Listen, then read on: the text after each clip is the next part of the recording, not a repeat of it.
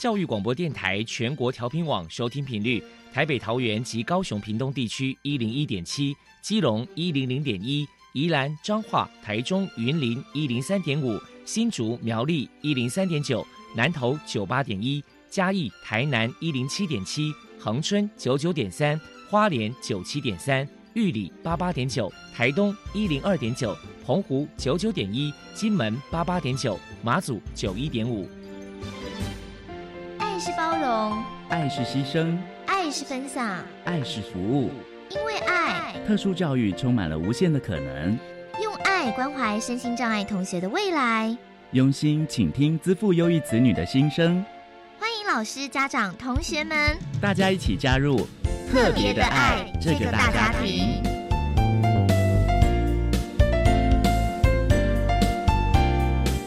本节目由教育部学生事务及特殊教育司指导，国立教育广播电台监制。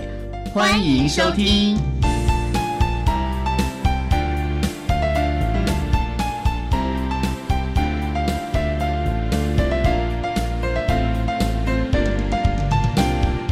因为爱，我们在空中相会。欢迎您再度收听《特别的爱》，我是小莹。这个节目在每个星期六和星期天的十六点零五分到十七点播出。在今天节目中，将为您安排三个部分。首先，在“爱的小百科”单元里头，波波将为您安排“大树抱抱”单元，为您邀请台南市生辉协进会的陈燕玲理事为大家分享听障儿的教养经验，希望提供家长、老师可以做参考。另外，今天的主题专访为您安排的是。爱的搜寻引擎为您邀请获得一百一十年教育部优良特殊教育人员荣耀的台中市立启聪学校高职部的刘如梅老师，为大家分享针对个别差异提供适切的学习策略，谈高中教育阶段听觉障碍学生教学策略及注意事项，希望提供家长老师可以做个参考。节目最后为你安排的是爱的加油站。为您邀请社台法人台中市生辉协进会的家长唐任良女士为大家加油打气喽！好，那么开始为您进行今天特别的爱第一部分，由波波为大家安排大树抱抱单元。大树抱抱，特殊儿的父母辛苦喽！我们将邀请家长分享教养的技巧、情绪舒压、夫妻沟通、家庭相处。甚至面对异样眼光的调试之道。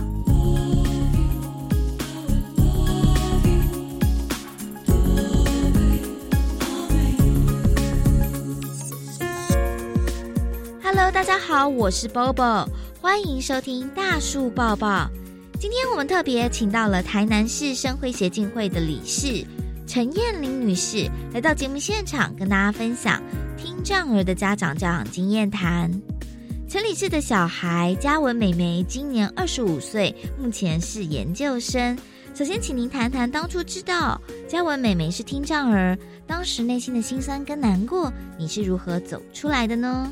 因为很多人都问走出来这个问题，可是我一直在想，我到底有没有陷进去过那个情节？那如果我在当时没有陷进去，应该就没有走出来的这个问题。因为其实他不是我的第一个孩子，我察觉他不对，到整个发现，到后来医生确诊这段时间虽然有点冗长，可是我觉得我很快就非常认清了，就是我必须要往前走的这个事实。所以其实中间的那个纠结并没有太长。请教一下陈理事。为了嘉文妹妹，有投入了哪些心血跟努力？还有谈谈当初有寻求哪些组织机构的帮忙呢？他在三岁，医生比较确认他的听力状况以后，我就开始每个礼拜从台南就是带他到高雄的雅文基金会去做口语训练，持续到他国小应该在二年级到三年级的时候才停止到雅文去做。口语的训练，我想所有的身心障碍的家长应该都一样，就是面对孩子不同的障碍别，要投入的当然是不一样。那嘉文的情况当然就是听力的问题，所以就是在教他口语跟听的这个部分，是在他学前，甚至应该是说到现在，还是不断不断的在为他就是做一些矫正跟做一些提醒。那提到说心血跟努力，我倒觉得这是一个身为家长必须为孩子所担负的一个责任跟义务，因为毕竟已经了解他的需求了，那我们就是尽最大的努力去协助他。接下来，请您谈一谈在教养嘉文美眉的过程当中，遇到最大的考验是什么呢？因为他是属于听力的问题，所以当我们很明确知道他是听力的问题的时候，就代表可能很多时候你的指令他不见得那么理解或那么清楚。他跟一般孩子的最大不同就是在于听力的这个方面。因为这样，所以在教养的时候，我会很特别的，真的是控制自己的情绪。其实我是一个个性比较急。但是面对他的问题，其实我真的是常常在深呼吸，就是不断的在深呼吸，然后告诉自己我必须要慢下来，然后这样子我才能够帮到他。因为我还有老大，所以就变成可能我在跟老大做沟通的时候，我可以很快速的用语言去告诉他他该做的事或是他犯的错。但是相对于妹妹的话，我就可能必须要多费一点时间。比如说，呃，听障儿必须呃面对面的去做沟通，让他看到我的表情，让他看到我的唇形，然后让他理解他应该做的事跟不应该做的事情。对，那你说克服克服，就我刚说的，我真的就是要让自己的步调变得更缓慢，去配合他，配合他的听力的状况。再来请您谈一谈，面对嘉文美眉的情绪问题，您的教养方法是什么呢？嘉文是一个个性比较温和的孩子，那情绪当然是有的。在学习的阶段里面，其实他比较多的情绪可能是在于跟同才的相处，有时候他可能很想去融入同才的很多活动或是议题，但是可能碍于听力啊，或者是口语能力的部分。就没有办法那么快上手，说哦，我很快就去认识班上的新同学，或者是跟一般的孩子一样，可以小女生啊、小闺蜜啊，可以去讲讲悄悄话什么的。这个部分他回来当然会有一些情绪，可能他会觉得有点小小的难过，或者是说，哎，在同才里面，同才可能会因为他的听力状况，会觉得说啊，你都听不懂，所以你就是很笨吗？你是笨蛋吗？或者是有人会觉得他可能是智障啊，然后他就会有一些情绪回馈到家里来了。还好，就是他在学校的时候，他课业并不差哦。还有一个，他其实有一个比较大的优势，是因为后来去做了一个网球运动的学习，在网球运动里面呢，他获得了一个非常大的自信。于是这个自信其实让嘉文在整个包括情绪自我成长方面，我觉得。有非常非常大的帮助，也就是说，透过他在网球的学习，在网球领域的成绩，在网球领域的成长，即便他今天有一些在听力方面让他自己觉得他不如同才，或者是说因为这样跟别人可能没有办法比较，我我们用比较这个词好了，可能会有一些不舒服。但是后来，因为他小学开始透过网球的学习，找到这些自信呢，反过来呢。让他觉得其实自己可以做的事情很多，而且也不会比同才的同学们或是朋友们差，所以我我觉得这个对我们来说是一个很大的注意啊，尤其是对一个生意上的孩子来说，如果他能够专注于一个自己的专长，然后去做很好的发挥，我觉得是很棒的一。我们就请您来分享一下嘉文妹妹有没有做一些让您觉得窝心感动的事情呢？因为她很贴心呢，我常常都觉得 她做什么都觉得很开心呢。而且我听力不好的孩子，他们其实特别容易察言观色，特别容易会去照顾周遭，包括父母亲啊，包括朋友啊的情绪，他们很会去照顾大家的情绪，即便你有一些跟平常不一样。他可能是全家里面最快发现你的异状的，包括可能你的一个小动作，他可能就会知道，哎，你今天好像手不太舒服。像我我很容易就是闪到腰，所以即便我弯腰去拿了一个我觉得很小的东西，他只要在旁边，他就会马上提醒你说你不可以去拿那个东西，因为你的腰很容易不舒服。你可以请我来拿就好了，你叫我来拿就好了，你不需要去做这些事情让你不舒服。最后，给同样是家里面有听障儿的家长，你有什么样的话想要传达的呢？我觉得应该要随时保持着一个很正面、很正向，然后很阳光的一个想法跟观念，因为你任何的一个负面或是不好的情绪，在在都会影响到你的孩子。你的这些不好的东西影响到孩子，他就很难会有更好的表现。所以我觉得，身为家长自己必须除了要与时俱进，在很多事情方面跟着时代一起进步以外，你对待孩子跟你自己的心态都必须要调整到最好、最正面，因为这样子孩子才能得到最好的帮助，然后你才可以很好的陪着孩子一起成长。我觉得这个真的非常非常重要。我觉得正向的能量真的是比什么都好，尤其不要吝啬鼓励你的孩子。还有，我觉得最特别，我需要提到一点，就是刚您在提教养的时候，其实我我有一个想法，就是不要觉得因为你的孩子有任何身心障碍，包括听障的孩子，所以你觉得他很可怜，你必须要原谅或者是容忍他。因为你如果把这种可怜啊，所以我要原谅你、容忍的这种想法跟字眼放到他身上，其实他以后进了学校这个小社会，甚至到了这个比较残酷的大社会以后呢，他会吃很多苦头，因为他可能还沉溺在那个我是可以被原谅的。所以我觉得这一点我也想要跟就是大家分享。非常谢谢台南市生辉协进会的理事陈燕玲女士接受我们的访问。现在我们就把节目现场交还给主持人小莹。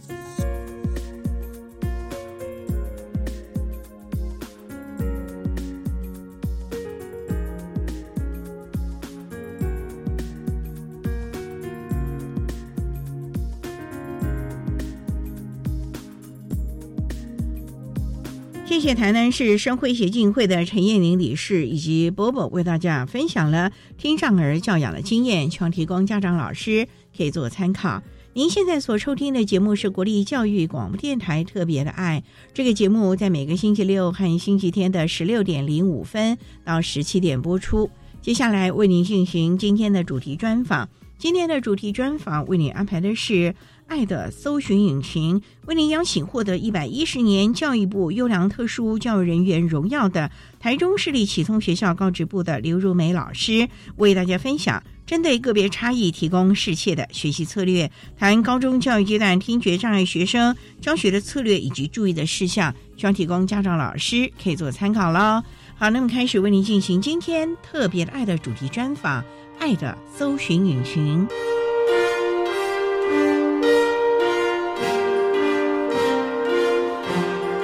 爱的搜寻引擎。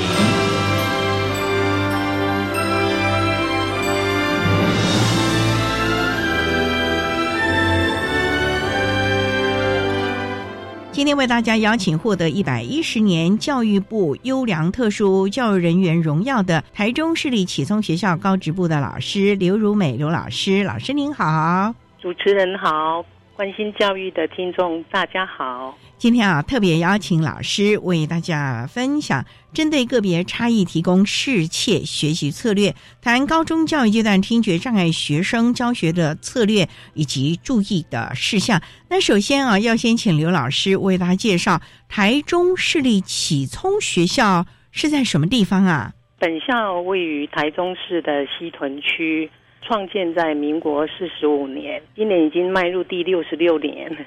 那想请教老师啊，我们有学前吗？还是只有高职？我们学校是属于综合型的特教学校，特殊的学生依照不同的年龄层，会分布在幼儿部、国小部、国中部以及高中部。那我们目前高中部启聪班设有资料处理科。每个不同的学部完全都是收我们聪类的孩子吗？我刚有提过，就是我们是综合型的特教学校，在学校刚创立的时候，没有错，它都是收听障的学生。但是现在不只是收听障的学生，也收听障、智能障碍类、自闭症的，还有多障类的特殊生。对，蛮多元的耶。对，这样对老师会不会挑战也挺大的？因为过往就是只要集中对于我们听障的孩子相关的学习啊等等钻研就好了。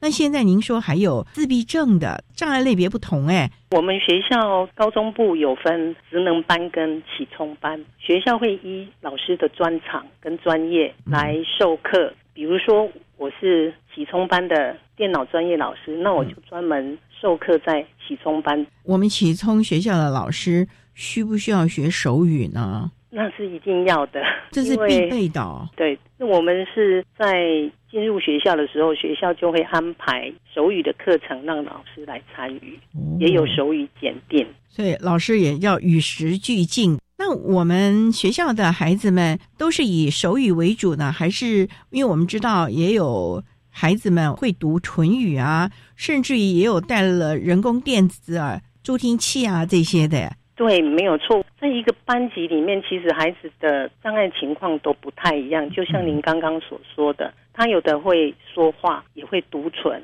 但是也有一些听障生，即使带了助听器，他也听不到声音，或是对他的帮助是很小的。所以，我们除了口语之外，一定还会有手语，还有板书。那我们的孩子都是以大台中地区为主了吗？我们主要是招收台中四县市的听障学生，就是以中部地区为主了。对，那有住校吗？有，我们有宿舍。多大年级可以住校？国小的学生就可以住校了。国小住宿生的管理员会协助他们。可是国小还好小哎。对呀，但是有时候因为住的比较远一点，就一定要住校。你们最远会到哪里啊？骊山有哦，哦，真的，哎，单程一趟就好几个钟头了。对呀，这爸爸妈妈一定舍不得了，住在学校里面。不过还好，学校都会尽量的照顾这些孩子，可能从一些生活自理啊各方面的训练开始，协助孩子能够独立生活了。对。那我们稍待啊，再请获得一百一十年教育部优良特殊教育人员荣耀的台中市立启聪学校高职部的老师刘如美刘老师，再为大家分享高中教育阶段听觉障碍学生教学的策略以及注意的事项。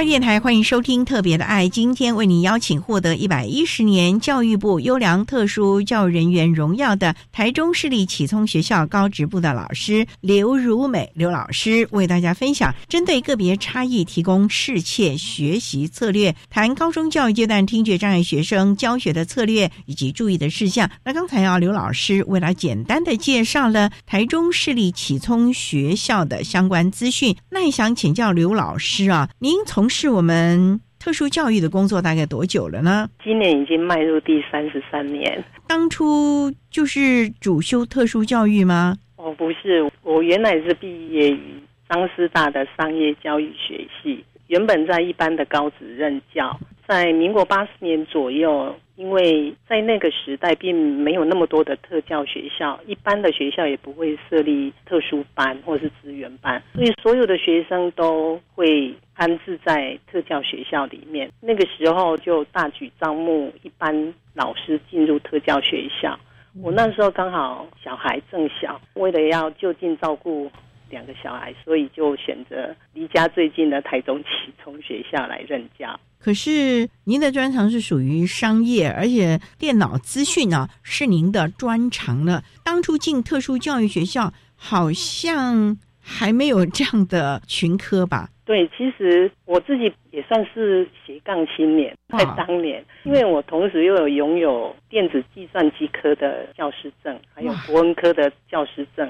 我进入启聪学校，我是先到国小部去任教。后来因为国中部有一位老师退休，那他教的是国文，所以我就调到国中部去教国文。后来我们学校设立的资料处理科，需要老师来教学。因为我有电子计算机科的基础，所以我就回到高职部，因为这个领域是我比较熟悉的。我曾经在一般高职任教，所以比较了解这个年龄层孩子的学习需求。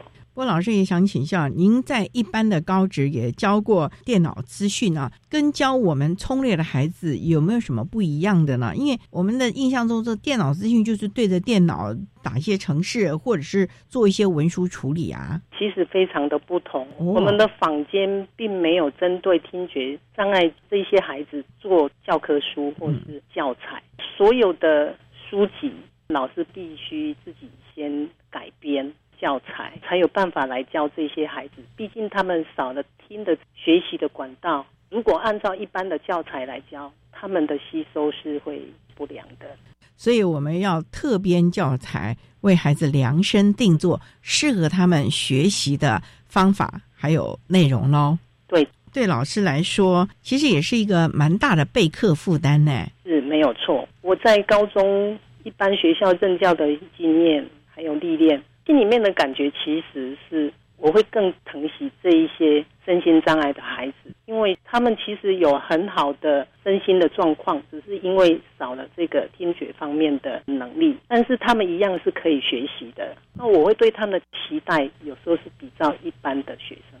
好，那我们稍待啊，再请获得一百一十年。教育部优良特殊教育人员荣耀的台中市立启聪学校高职部的老师刘如美刘老师，在为大家分享高中教育阶段听觉障碍学生教学的策略以及注意的事项。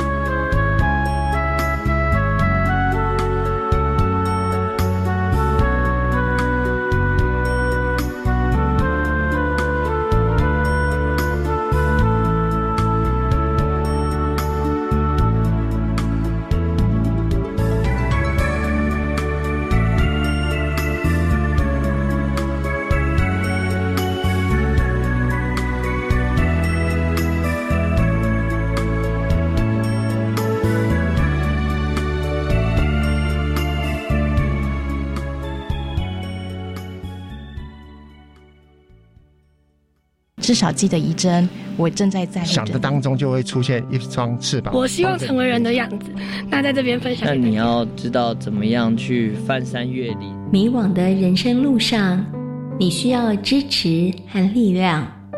每周日下午一点到两点播出的《星星亮了》，将分享总统教育奖得主的故事，让困境闪闪发亮，成为人生指引的北极星。我想跟你去登山。登山健行是很好的户外体育活动，但是一定要审慎评估自身的体能条件，携带合适装备，评估天气状况，做好计划。我现在就开始每天锻炼身体，做好准备。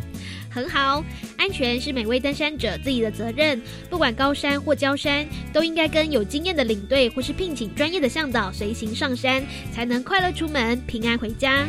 以上广告是由教育部提供。哎，我家儿子最近怪怪的，怕他交了坏朋友一起吸毒怎么办？注意孩子是不是出现作息改变、过分要求隐私、发现疑似吸食器具、花费变大、自言自语或做出无意义的动作，仔细观察就能及早发现，帮助他们戒除毒瘾。提醒您，协助身边接触毒品的亲友，拨打戒毒成功专线零八零零七七零八八五零八零零，请请你帮帮我。台北市政府卫生局、台北市立联合医院关心您。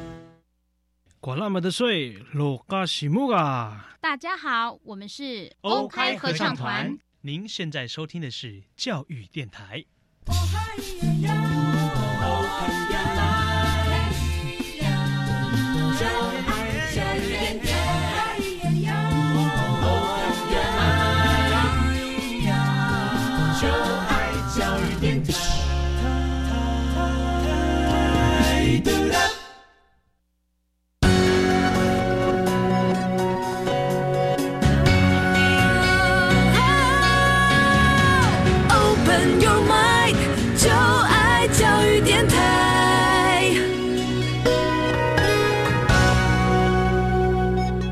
教育电台欢迎收听《特别的爱》这个节目，是在每个星期六和星期天的十六点零五分到十七点播出。在今天节目中，为您邀请获得一百一十年教育部优良特殊教育人员荣耀的台中市立启聪学校高职部的老师刘如美刘老师，为大家分享。针对个别差异提供适切的学习策略，谈高中教育阶段听觉障碍学生教学的策略以及注意的事项。刚才在节目的第一部分，刘老师为大家简单的介绍了启聪学校的相关资讯以及老师个人从事特殊教育的机缘呢。不过也想请教老师啊，我们介绍您是高职部，所以您说在我们台中市立启聪学校的高职部好像有分两班，是不是？两个学部，两个学部为什么要分两个学部呢？因为另外一个学部是智能障碍类的学生，所以我们聪类的孩子，您教的就是他的认知能力没有什么问题，只是有听觉上面的困难而已喽。也没有这么单纯，因为我们有时候也会收到多重障碍的学生，就是他有伴随智能障碍，但是他的主要障碍是听力损失这一方面，所以他会放在启聪班。我们的课程主要是学习什么呢？是文书处理吗？我们的课程大致上分三个阶段来讲。第一个阶段是高一的课程，听障的孩子因为语言障碍的关系，所以他们很多人都不会注音，也没办法打字，更没办法做文书处理。所以我们从最基本的教他们中文输入开始。我们是用另外一个输入法，叫做无虾米输入法，跳过了注音这一个障碍。你要先有这个基本能力，才有办法进一步做后续的学习。高二我们会安排电脑软体应用，还有作业系统啊、网页设计啊、硬体装修啊，还有多媒体制作。大概高二的主要的课程，其实蛮多元的了哦。对，我们的课程是比照一般的高职的课程，固定必修的部分完全都依照教育部的规定。那高三要学什么呢？高三我们有专题实作啊，还有经济学、会计学这些升学的科目，其实从高一开始就都有了，所以学的很广哎。老师想请教，我们的孩子是以升学还是就业为主啊？两方面同时进行。升学的孩子，你是不是要教他将来进了大学要怎么打报告啊？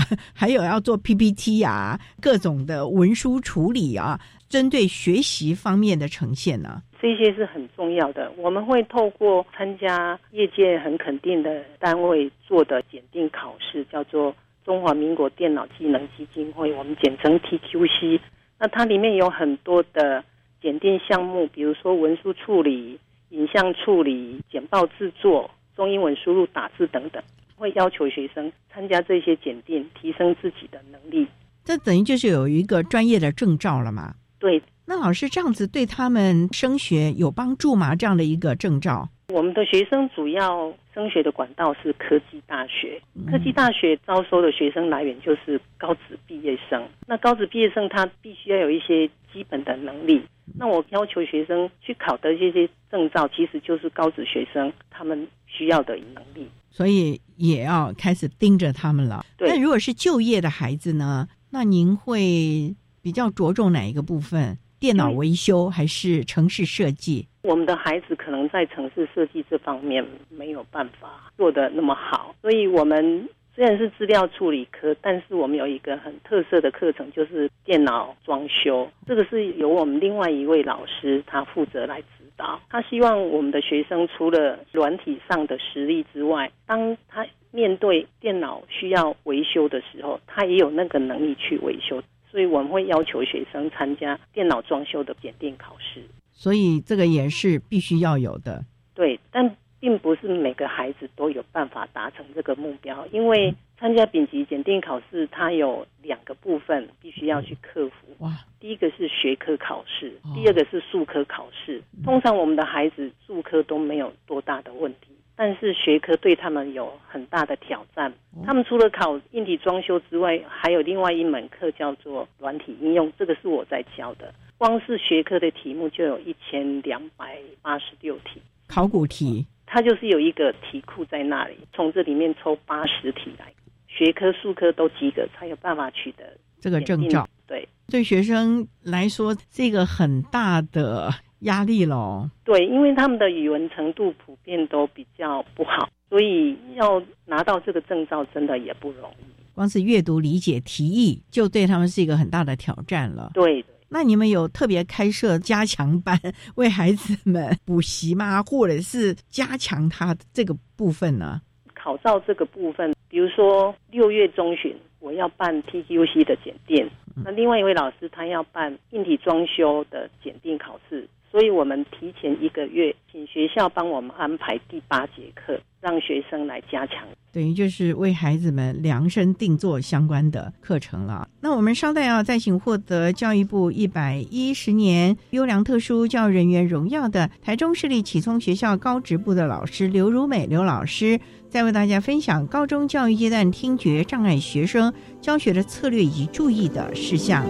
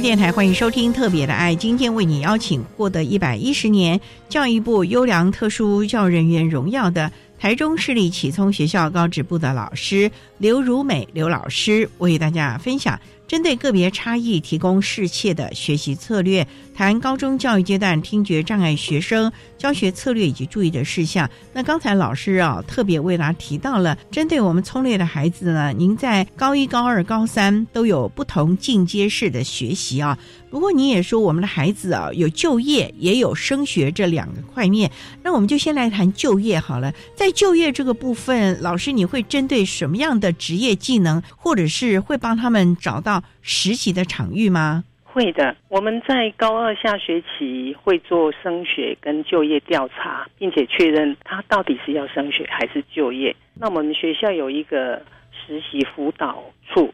他会在每年的五月及十二月的时候，由高二及高三导师提出学生实习的需求，需要较长时间训练的孩子，就从高二开始校外实习，每周一天，为期十四周，由我们学校的职业辅导员全程陪同。比较独立的孩子，他就会视情况，从高三的上学期或高三的下学期开始校外实习。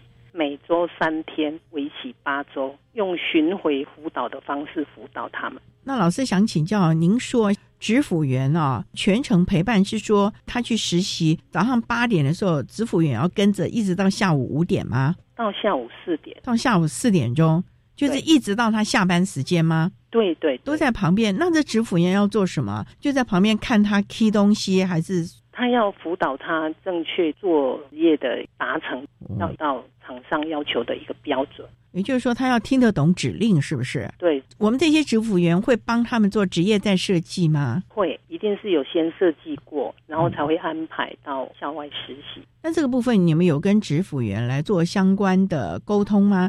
例如说，老师要在学校先帮他准备一些先备能力啊，或者等等，他才能听得懂职辅员到底要他做什么。辅员通常都会跟导师沟通，如果跟任课老师有关的，导师就会转达给任课老师。所以啊，指辅员和导师还有科任老师，那可能都是有很多必须大家协调的。那老师有没有你在辅导孩子的时候一些心得可以跟大家分享呢？有的，我们今年刚好有高三的毕业生，他们想要就业。那在我们学校附近有一间宏泉国际集团，是一家蛮大的上市公司。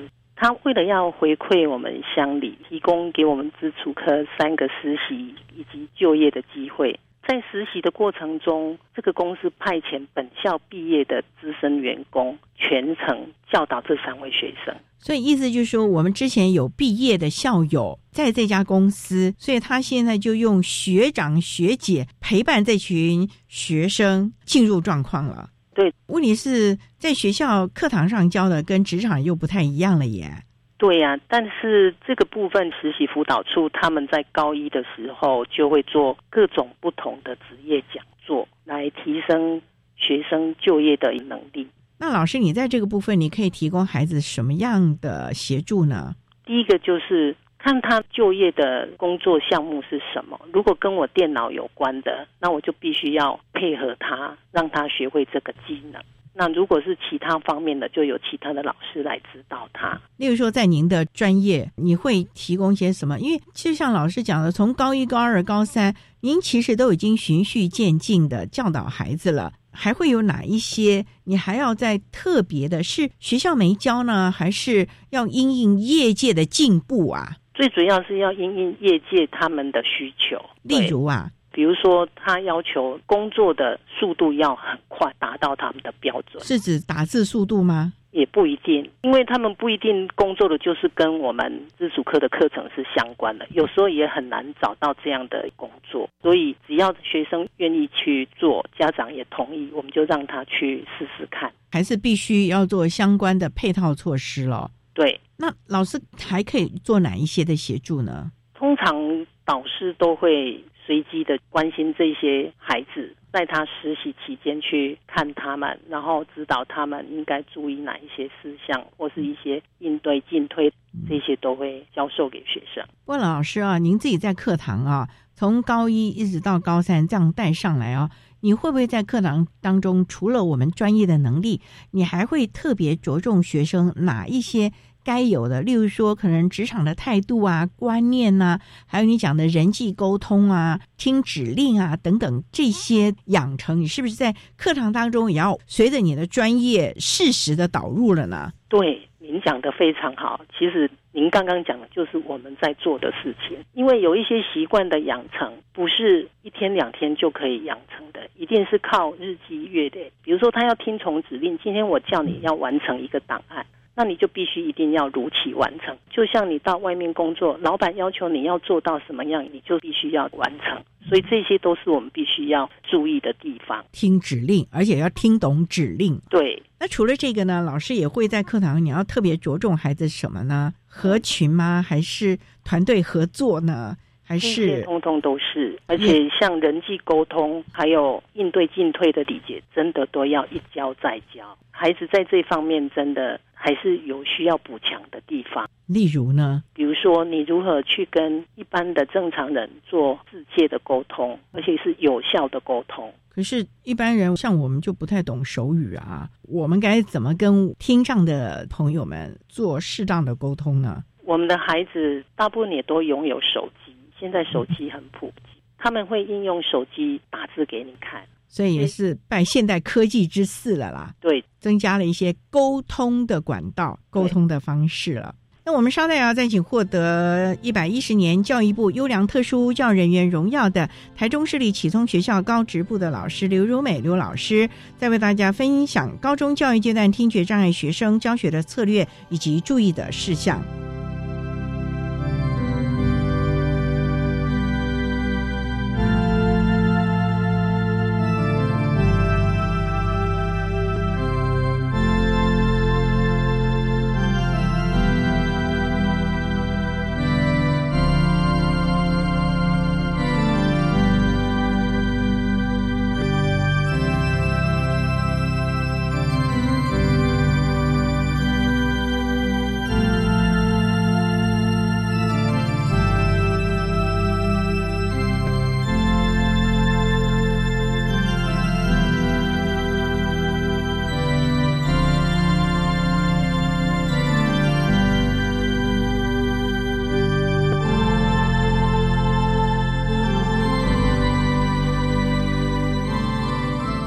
电台欢迎收听《特别的爱》，今天为您邀请获得一百一十年教育部优良特殊教育人员荣耀的台中市立启聪学校高职部的老师刘如美刘老师，为大家分享针对个别差异提供适切的学习策略，谈高中教育阶段听觉障碍学生教学策略以及注意的事项。那刚才老师特别提到了。在孩子们高二、高三的时候，都有一些实习的机会啊。不过最重要，不管是不是实习，他升学或者就业、考证照，这个是一个很重要的一条门槛了啊。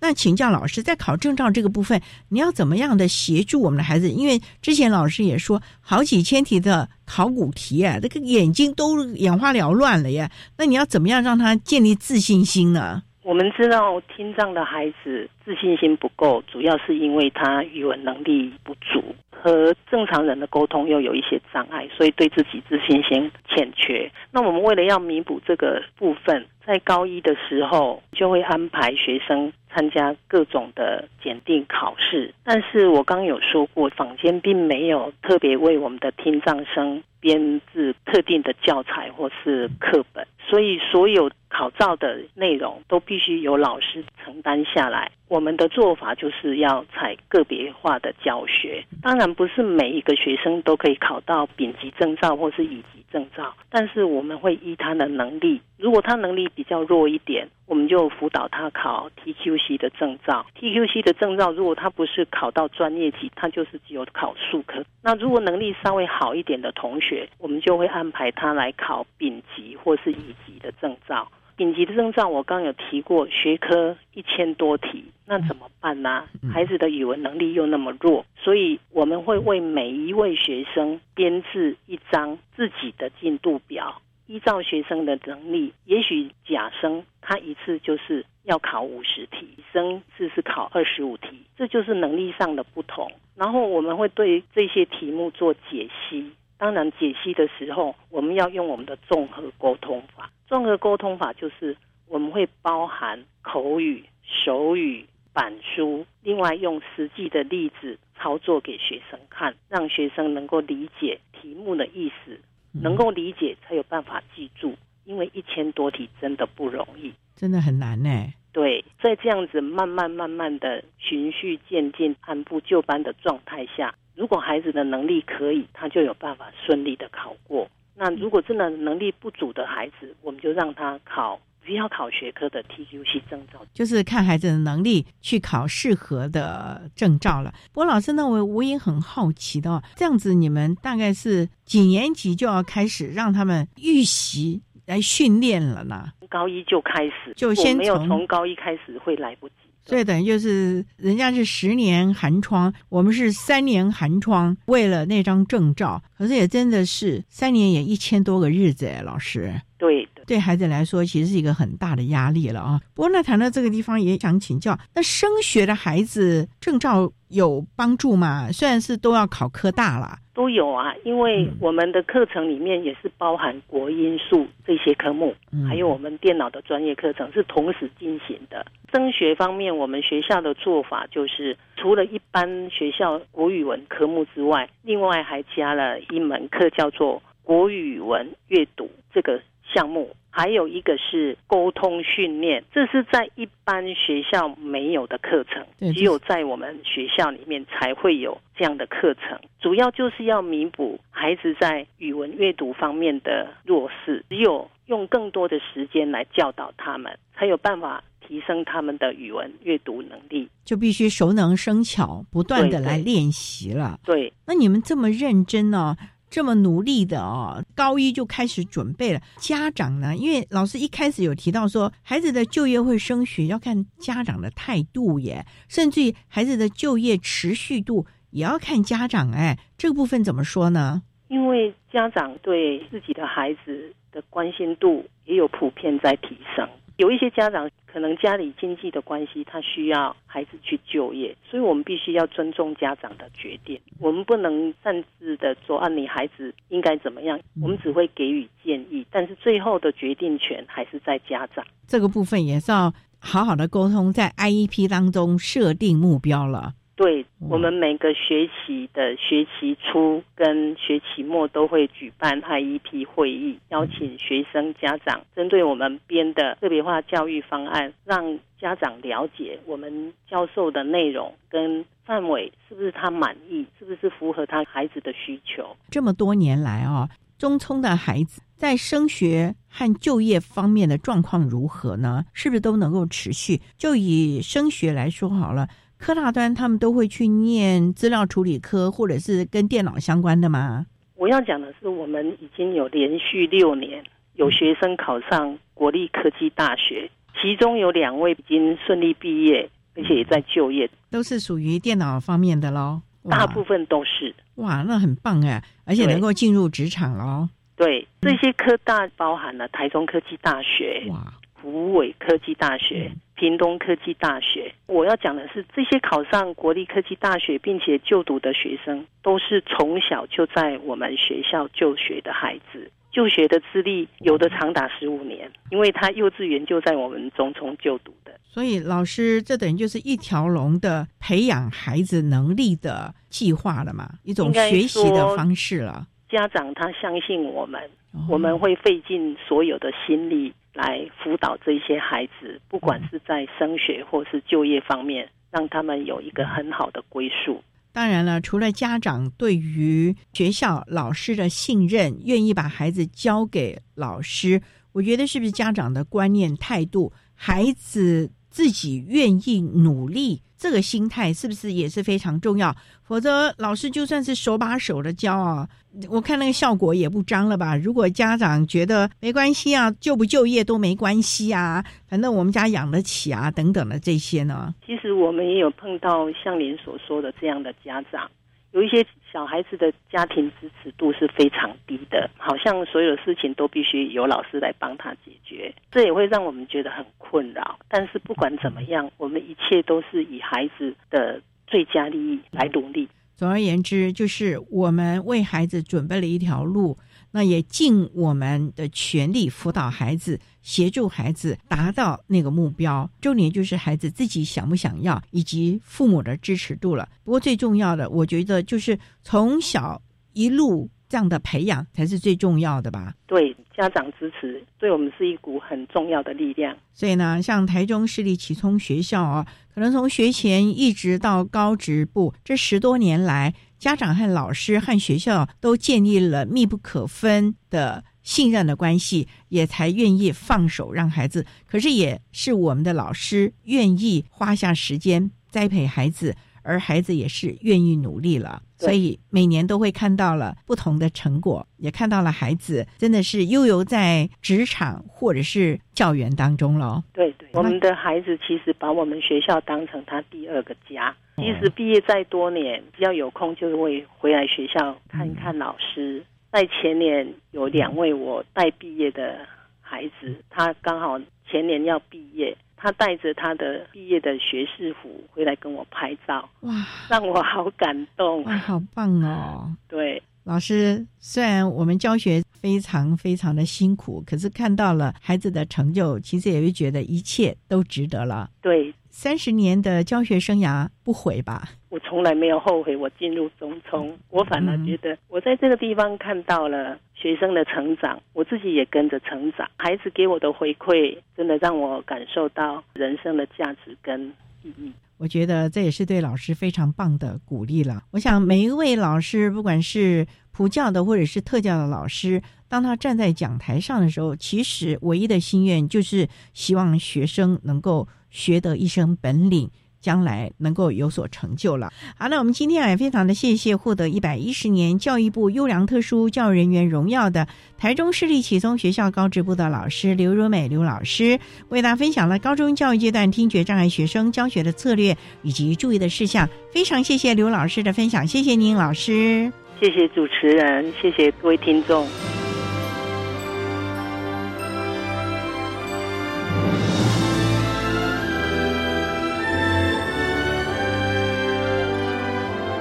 谢谢获得一百一十年教育部优良特殊教育人员荣耀的台中市立启聪学校高职部的刘如梅老师，为大家分享了高中教育阶段听觉障碍学生教学的策略以及注意的事项，希望提供家长老师可以做个参考喽。您现在所收听的节目是国立教育广播电台特别的爱节目，最后为你安排的是爱的加油站。为您邀请社团法人台中市生辉协进会的家长唐任良女士为大家加油打气喽！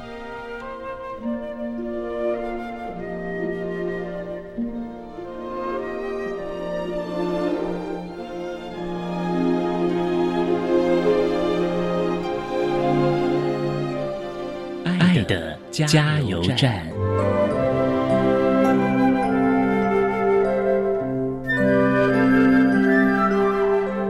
各位听众大家好，我是社团法人台中市生辉协进会的家长唐任良。我希望对于听障的孩子们，不要放弃他，无论是在学业及各项的才艺上，我们都给予支持跟帮助与鼓励，更是要陪伴，这是他们进步的动力，也是让他们乐观的求知能够跟我们相伴而行。对于老师们，我希望能够有同理心与耐心的对待他们。在课业上真的是成绩是不如人呐，可是我们是多方面的学习，因为我们的不足或许能够激发各项的才能跟技能。不要否定他们，不要对于他们失望，或者是是他们是穷木的打击。希望老师们能够给予帮助，让他们可以开启另外一扇窗。大家加油！我祝福他们都有一个美满幸福的人生。祝福大家，感恩。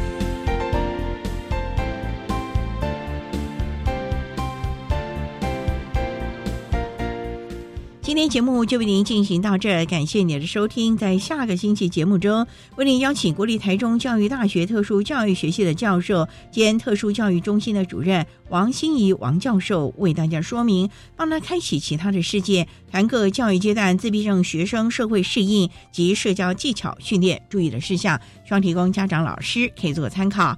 感谢您的收听，也欢迎您在下个星期六十六点零五分再度收听。特别的爱，我们下周见了，拜拜。